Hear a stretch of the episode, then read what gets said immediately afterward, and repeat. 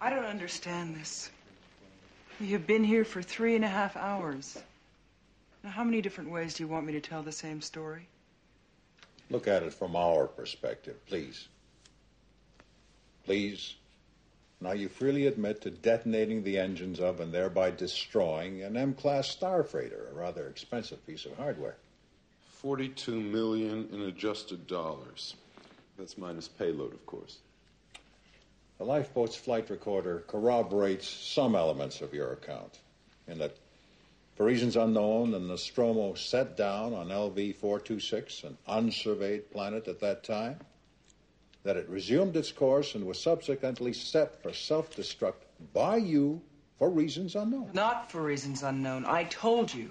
We sat down there on company orders to get this thing, which destroyed my crew and your expensive ship. The analysis team, which went over the lifeboat centimeter by centimeter, found no physical evidence of the creature you described. Good. That's because I blew it out of the goddamn airlock. Like I said. Are there any species like this hostile organism on LV 426? No, it's a rock. No indigenous life. Did IQs just drop sharply while I was away? Ma'am, I already said that it was not indigenous. It was a derelict spacecraft. It was an alien ship. It was not from there. Do you get it? We homed in on its beacon. And found something never recorded once in over 300 surveyed worlds. A creature that gestates inside a living human host. Yes. These are your words. And has concentrated acid for blood. That's right. Look, I can see where this is going. But I'm telling you that those things exist. Thank you, Officer Ripley. That will be all. Please, you're not listening to me. Kane, the crew member. Kane, who went into that ship, said he saw thousands of eggs there. Thousands. Thank you. That will be all. God damn it! That's not all! Because if one of those things gets down here, then that will be all. Then all this, this bullshit that you think is so important, you can just kiss all that goodbye.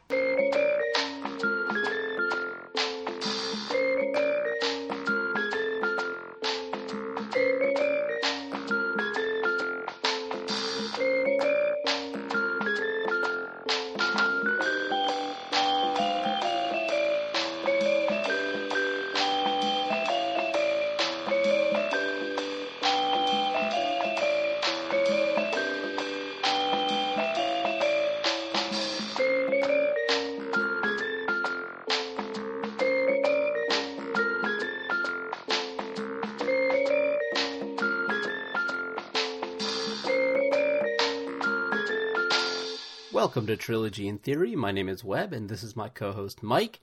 And we are starting a new trilogy. And I'm so excited because the first film we have is the masterful Aliens by James Cameron. Now, I want to start with a little uh, uh, background story on the special features. I don't know if you got to dig into some of the behind the scenes stuff for Aliens. I often wonder, is like, how do these amazing films get made. And sometimes I think it's the rare case where a studio sets it up for success. James Cameron, I think, uh, was chosen, but he was in the process of putting together Terminator. Now, Arnold Schwarzenegger unfortunately had a contractual obligation with uh, Conan the Barbarian sequel, and that was set to shoot for like nine months. Fox decided, you know what? Let's wait for that film to finish and Cameron can go do uh, Terminator after that. And then we'll use Terminator as kind of a benchmark to see if he can do aliens. And so they waited for him. They waited for him to finish his film to kind of see whether or not he's the right person for the job. Can you imagine something like that today? Like, this is why we got X Men The Last Stand, because the studio was like, no, we're not waiting for Bryan Singer. I thought it was always because they knew uh, Bryan Singer was a, a jerk uh, and a deviant, uh, but then you replace him with Brett Ratner, so you don't you don't win either way in in that regard. Uh, I am a fan of uh, Tower Heist, if I can put that on the record. Not The Last Stand, but you know Ratner's done some good work. I think not a good person. Not saying that. This is almost like another dimension we're talking about as far as sequels in this time period in Hollywood. The fact that you would need some sort of hook to even have a sequel, like, well, what are we gonna, what are we gonna do with it? I wasn't watching special features on Aliens. We were supposed to record last night, and I texted you and said, "Hey, we're in the middle of The Godfather. It's my it's my wife's first time watching this, and you."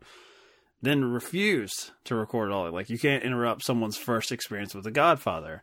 And I figured that it would come up in conversation because uh, you are on the record as being a hater, and you repeated this uh, hate uh, for The Godfather 2. And I'm pretty sure that there's what the you could make a trilogy if you want to go with a different theme. Obviously, we're not because we do these in chronological order as far as release dates, where The Godfather Part 2, Empire Strikes Back, and Aliens are like the considered the holy trinity of sequels, where it's like you wouldn't hate on someone for preferring the second part of those series to the first. You though are the odd duck. No. you hate The Godfather too. I, I don't. I like to give Godfather 2 a hard time. I don't know why. It it is a very good film. I'm not taking that away from it. I just think The Godfather 1 is vastly superior. I think that the De Niro portions, the uh, Vito Corleone uh, backstory in Godfather 2 is outstanding and and I wish that that was part of uh, The Godfather. And actually, I think it was at uh, Turner Classic Movies. They have a cut where The Godfather is shown in complete chronological order. So when I actually first watched The Godfather, it was on television, and it was with all of De Niro stuff in the beginning, and then that led right into The Godfather. So I was like, "This is glorious!" And then later in life, I'm like, "Wait a minute, where's all the uh, uh, the backstory for Vito?" Do you know that you can uh, actually log this on Letterboxd? I didn't know what this was, uh, except I'm trying to do better about keeping up with my movies on that uh, you know social media platform, I guess, for cinephiles. And I just type in The Godfather because I was actually logging one of the documentaries on the the discs. Uh, which I was happy to see there, but there's something from 1977, which I'm guessing is what you're referencing, which is Mario Puzo's The Godfather, the complete novel for television, which Yes. is 434 minutes. And I didn't know what the fuck they were talking about. I'm like, wait, has Letterboxd just put the versions with like commercials in as like a separate viewing experience? So you saying that, uh, I actually thought it's just one and two airing back to back or something. But if that's the case, if they're doing their, uh, I guess their George Lucas version where you, you go through the, the episodes as they happen, uh, that's kind of neat. So I'm guessing, you know, you're saying, uh, hey, Godfather 2 is all right. It's okay. Yeah, super. With Aliens, do you find that it's uh, about half and half as far as the people you interact with about this series? That it's either going to be Alien or Aliens. I'm assuming you know you don't even entertain the people that bring in Fincher's abandoned work with Alien Three, and you're already on the record with Alien Resurrection as saying that uh, that director just makes like uh, beautiful ugly things or something, something of that nature. That's film. right. 30 episodes ago. I revisited Alien, the quadrilogy, that Blu ray came out, uh, and I was so excited for it. And, and I finally got a chance to see the producer's cut of Alien 3, and then, of course, I had never seen Alien Resurrection because uh, I mean, after the theatrical cut of Alien Three, I was kind of like, all right, well, let's let's let's all just pretend that didn't happen. And then I saw Alien Resurrection for the first time, and I was, I physically sick in that movie, like physically, like my body. I was like, I've got a stomach ache. And it was it was horrible, and and it was worse because Fox pretty much let him do whatever he wanted, and I was like, you didn't let Fincher do whatever he wanted. Okay. Yeah. Uh, I mean, yeah, it was an extreme course correction there. I have to admit, I've not seen Alien Resurrection since I was a teenager, but I remember enjoying it in the, in that way of like, wow, they really went there. You, you've got Ripley fucking an alien. Like, what, what is what is happening here? Well, you know what? I want to say something about that uh, actor because he, uh, the one who, uh, the, the ex boyfriend, Like he he's always in his films, and He's in the Alien movie, right? he is. He on uh, Ron Perlman's back at some That's point? right. They turn him into a backpack and throw a couple xenomorphs at him. He, uh, the, the the Wikipedia, and I found this just just tickled me the right way. He is known for appearing in films directed by Jean Pierre Jeunet, often playing eccentric or grotesque characters. And here he's both. yeah. And now the present. because in my in my experience, it is pretty much a toss up which film people will prefer, which is really, uh, I mean, hats off to these particular sequels. That a second part, the cash in job, can even compete with the original in that way. I think I'd say half the number of people I ask about Alien or Aliens, they give one or the other, which they like more. And the other half, I think the more politically minded ones are like, well, they're two different genres, so it's hard to compare the two. So they gave me that. I do agree with that, that they are two different genres. You've got a horror haunted house in space movie with Alien, and then Aliens is a sci fi horror action film. And so they are different, but if pressed, I will say Aliens is the better film, the James Cameron. I, I, it might, oh gosh, I don't even want to get into the, uh, the talk of T2 because that's that's to lead me down a rabbit hole. One of the things that James Cameron also said in the behind the scenes stuff is that he didn't want to remake Alien. He's like, he, I respect that film way too much to try and do that again. And it's a stark uh, a difference with the kind of sleazy uh, reboots. Like that's that's how studios have gotten to remake some of these movies and still call them sequels. Something like The Thing that was supposed to take place right before the original thing, but the same shit happens, and it's it's it's mind numbing, is what it is. Are you saying the the thing, the the creature itself, ever looks around and is like, every day is the same, It's just same. what is the meaning of all this? Not for a second. Uh, James Cameron also mentioned that he didn't want to make a gory picture either. Gory uh, images evoke like disgust, and he wanted to uh, do something that would invoke terror. And I think that's what he does. This film is so tense, and it's not like a whole bunch of aliens. Like it's it's not just the monster. You spend, I, I think it takes almost like an hour for you to see any alien to begin with. So I think he succeeds in a big way. That you've got the strong female protagonist before people were clamoring for for that. Uh, you've got a fully well-rounded supporting cast. I mean, this is that was kind of a coded comment from Webb, which is before we had to listen to them complain endlessly online. I'm just saying it didn't feel like a checklist. So often you see movies now like, oh, we have to have this and this and this to please uh, fans from you know the the left side and right side. So it, it it never felt like everything is so organic in Aliens. Actually, on that note, you know, I, I'd seen this more than a few times. Unlike the the Predator series, because for uh, a previous uh, our versus month, uh, Alien versus Predator was kind of kicked around, and we went with Freddy versus Jason, which.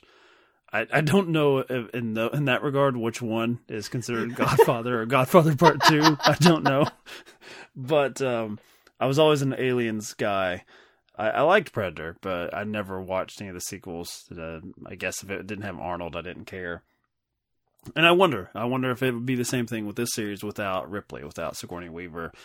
Uh, but what I didn't remember, even though I, I've seen this so many times as like a teenager and probably early twenties, is uh, how organic uh, Ripley's arc is. Yeah. Uh, up to this point, you know, it gets a little dicey when you get into the third one, the fourth, especially the fourth one. You know, going back to the slasher kind of monster movie thing of which person will be killed next, and this, you know, this this haunted spaceship in a way in the first film. I don't think if you were coming to it fresh, if somehow you could avoid the iconic Ripley character and and watch it with new eyes now, I don't think you would point your finger and say, "Oh, she'll be the one." Right. to make it out. You wouldn't know. It's a true like sort of ensemble in that regard. And what was interesting me rewatching Aliens is that while she is clearly gone through a trauma and states pretty emphatically at the beginning of this film, uh, you don't want to go back there unless you're just going to blow it to Kingdom Come. Like, there's nothing of interest there. Like, you know, we, we dealt with one and look what happened to our ship. So you want to go to a planet of them. She navigates what is, in particular, in like a horror movie scenario, a, a trope of someone who knows better but finds themselves down on the mucky muck again uh, against her own self interest. I I thought that Cameron and her made that sort of a delicate little dance they're doing where she states the dangers, but you understand why she would assist in this regard um, financially, and she thinks that maybe with maybe with her knowledge she can assist these Marines in this military operation to safely uh, perform whatever rescue they they need to with these hapless coloners, the the, the colonizers that on planet Alien here. I, I think Sigourney Weaver does a lot of really great work in what is genre action movie fare. So that's probably why you know I, I started this little portion of the podcast saying if you could somehow avoid Ripley the Icon, very difficult to do because in these type of films, there's a reason I think her version of the action hero has stood the test of time. And why she is uh, such a huge part of pop culture. This character, she is so good here, and she got nominated for an Academy Award in acting. And genre films just don't get that uh, you know prestige, and so it's exciting that she. Let's did. just say it fun and entertaining movies do not get those nominations. See this no. year's Academy Awards. you, yeah, and you would be one of the few losing half their audience year after year. Uh, worthless. Now, you know, I, I, say that, but I really dug Promising Young Woman. Promising Young Woman was entertaining. Agreed. Still, probably more of a message movie than Aliens, but it would be absurd if it wasn't. But the thing is, like, there is a legitimate thematic arc. There are legitimate ideas in Aliens. So that's why I get upset sometimes when I see people like, you know, I remember Matt Damon doing really good work in the Bourne series. Like maybe you could throw him a nomination here or there, or uh, Charlize Theron. I guess it would be the most comparable example uh, comparison uh, to uh, in Mad Max Fury Road. Like she was excellent and replaced replaced with a younger woman. As all older actresses are destined to be. Even if you look like Charlize Theron, right. let's get a teenager. Let's get a twenty something to play this role.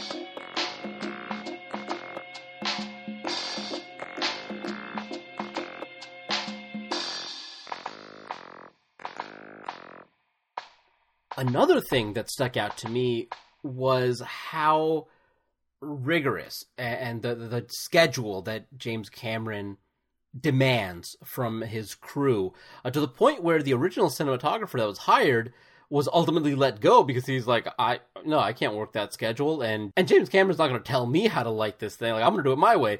And James Cameron was like all right peace. And so they hired someone else who uh, was willing to do it. And I mean, look at the results. That and the budget of this film is $18 million. 18 I actually did the little calculation uh, for inflation to see what it would be today, and today would be 45 million, and that's still not that much for a big budget sequel to a major and, and beloved film. So I, I just very impressive filmmaking uh, throughout this entire thing, and so I'm so happy that Fox decided let's wait and let's see what this guy does with Terminator and see how it turns out, and then maybe we'll give him a shot at at Aliens. I wish studios were a little more protective of their uh, uh bigger franchises. Um, uh, on, oh, before before it was even a franchise, it was like maybe it'll become a franchise almost 15 years out now, so I don't know if Webb wants to crunch the numbers on that. But you know, the easy gag is always make fun of like Nancy Meyers and her kitchen sets on film, like how much did it cost? And as you know, Webb, like the Christmas movie for me is uh, Nancy Meyers, The Holiday. Yeah. Uh, budget $85 million. for the 85 holiday. You compare it to this space epic setting creatures on fire. What year did that come out? Jude Law came out in 2006. This is Jude Law and Cameron Diaz making goo goo eyes at each other, like sitting in a cottage. $85 million. 111 million. That is a totally baller of Nancy Meyers. Just like I, I get the image of Gus Van Sant on the set of uh, Goodwill Hunting 2 hunting season, just counting his money. Nancy Meyers. I was gonna busy, say, Jude. Busy. should pocket that money. Like it's the only way I can imagine. You know, Aliens is just damn near perfect. Like I have to really, like I have to really think about stuff that I don't like about this film. Like I've got something for you. I think this movie was a huge contribution to me not wanting to have kids. I really do. oh no, I think little little Newt is annoying and imperils uh, a lot of people just through her cuteness. Uh, now she's totally the the sole survivor. She's got that down. but Newt is not that great at making sure other people are also safe. There's no halo effect from being around Newt. In fact, it's just incredibly dangerous to all involved. So, yeah, I I, I remember my first watch as a kid having that sinking feeling in my stomach when we discovered that this wasn't uh, like a crazy like human uh, alien hybrid. We'll get to that in Resurrection. You know, the better alien sequel if we were to get to that on on trilogy in theory, but that it was a child and I'm like, "Oh, come on, man. Like I'm having a good time with this. Do we have to have a kid that's in danger?" But it does le- lend itself to a pretty great last fight and an iconic line Oh, wonderful. I, I got goosebumps when she said it. I got goosebumps. And I and I was watching it at work on my phone, just like, oh my gosh. And it was still wonderful. just as Cameron intended. Let me throw a little bit of biology at you. I gotta use this damn biology degree for something. One of the things that the film also does is shows the relationship between two kinds of organisms R strategist and K strategist organisms in how they reproduce and care for their young. While you had the effect of, oh, now I may not want children uh, because I do have a daughter, uh, my watch through of this time was like, do whatever you can to save this kid. and it kind of shows the difference between human beings who are what are known as K strategists. Uh, they don't have a lot of offspring, and they must care for their offspring for a long time until the offspring is ready to be on their own. Whereas R strategists, something like uh, the ant colonies, uh, um, the spider, any any organism that has a ton that lays a ton of eggs, and it's accepted that not every single one will survive. They don't have to be uh, looked after for very long after birth, and it, it's more just to ensure the survival of the species. So you've got a really great parallel here in this film. You're showing K strategist organisms, human beings, versus the xenomorphs, which are clearly R strategists because the queen lays all these eggs and hoping for. It looks like she What's wrong with cares. She gets pretty. She gets downright pissed off when Ripley sets her kids aflame. Well, all of them, yeah, sure, yeah, certainly. And you know what? But but just one or two. She's like, eh, I got plenty more. I got yeah. more where that's coming from. Actually, that's another thing uh, I wanted to discuss is how often do you see sequels take a classic movie monster and expand upon it? Make them pregnant, perpetually pregnant, and horrifying. This is kind of why the Predator sequels don't really work because it's a lot of the same thing over and over again. I have a fondness for Predators, the Robert Rodriguez produced Nimrod Antal. I can't remember the director's name. I'm, I'm really sorry. I love his name, Nimrod. that I do. I do like that film quite a bit, and you get to see different kinds of predators, but it's not that much of a departure. The concept of taking this xenomorph and turning it into like a colony with a big bad queen, awesome. Just, gosh, everything about it. So, yes, while it may dissuade people from having children themselves, I guess, other than that, it's a pretty good film. Uh, I guess let's let's touch upon Alien three and four real quick. They both are garbage. I think three less so because you see shades of how good Fincher is, but that's where I am with it. Like I just don't want to watch that producer's cut or whatever it is, uh, the assembly cut, uh, because the the CGI, the you know, it's like all it's just it's clearly a hodgepodge of like, well, this is might be what it, the script wasn't even done when Fincher started. So yeah, I he has decided that that film is not part of his filmography, and for the most part, yes, I agree. You're not a fan of not only the I guess the underwater chase in Resurrection, but ultimately that Ripley has to have sex. The reincarnated, uh, I guess, in a lab, Ripley has to have sex with the alien and then kill her own hybrid offspring. Not a fan of it. I'm not a fan of it. Even even even saying those words, I'm like, yeah, this is nonsense. I'm glad we got to see Brad Dourif, uh, who I adore. Other than that, I, yeah, that film, I just no, thank you. Just no, thank you. But but we'll always have Alien and Aliens to go back to. So well, here's a question for you. Like we started this conversation on it being on like know, the, the Mount Rushmore of great sequels. Uh, do you feel like Alien Three Resurrection or God help us, like AVP, have they tarnished the legacy of this film at all? That it's it's just one in a series because it's you know we we we I think on this very podcast we've made jokes about Godfather Three. That's a that's an easy gag as well. Like so much so that Letterboxd has a longer version, the supercut, where it's just one and two. Like no need to we don't need to cut this for television again with a third one. Leave that out do you think for newer fans that uh, it has been bad for the legacy of what Cameron did here with the, the proper sequel? I don't think so. Only because I mean, you look at franchises like the ones that we've discussed, like Freddy and Jason. Like people don't care about quality. Ultimately, I know the cinephiles, uh, the hardcore film fans, really they they do, and they they tend to create their own franchise in their head. Like, oh well, no, those films don't exist. Like there's some Alien Three deniers who the ones like, no, this is a good film. They are they are out there. I, I long for an internet where that's the most controversial thing of the day is Alien Three deniers, as opposed to you know Holocaust denial or denial of uh, uh, democratic elections. Like, no, no, no, that's not how it turned out. right, that's, I know for sure. So yes, Alien Three you guys are fine. Keep keep fighting the battle for your movie that you adore and no one else does. No, I think the franchise maybe you know I, I, guess the average Rotten score is not as high as it could be, but ultimately it doesn't affect Cameron's uh, masterpiece any anyway. Uh, you hasn't affected his ego at all. No, I'll tell you that. Not at all. Has he been invited back to the Alien series, or is that considered a Ridley Scott's baby? Because he's they court him for the Terminator franchise so often and be like, no, no, no, he he gave us the seal of approval on this one, and then that one fails, and the next time around, Cameron's like, no, no, this one, the other one, that that, forget about that, that was trash.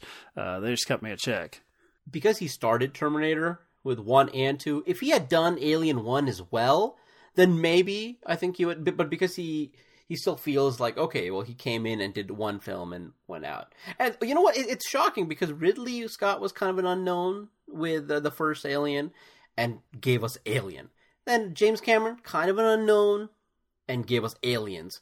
Fincher, very much an unknown, and they wouldn't let him have with do like why? Why all of a sudden is this? Uh, you know, Cameron, I guess, made a film that's so good. They're like, now it's a sacred cow. Now we're gonna start meddling. Eh, just a damn shame.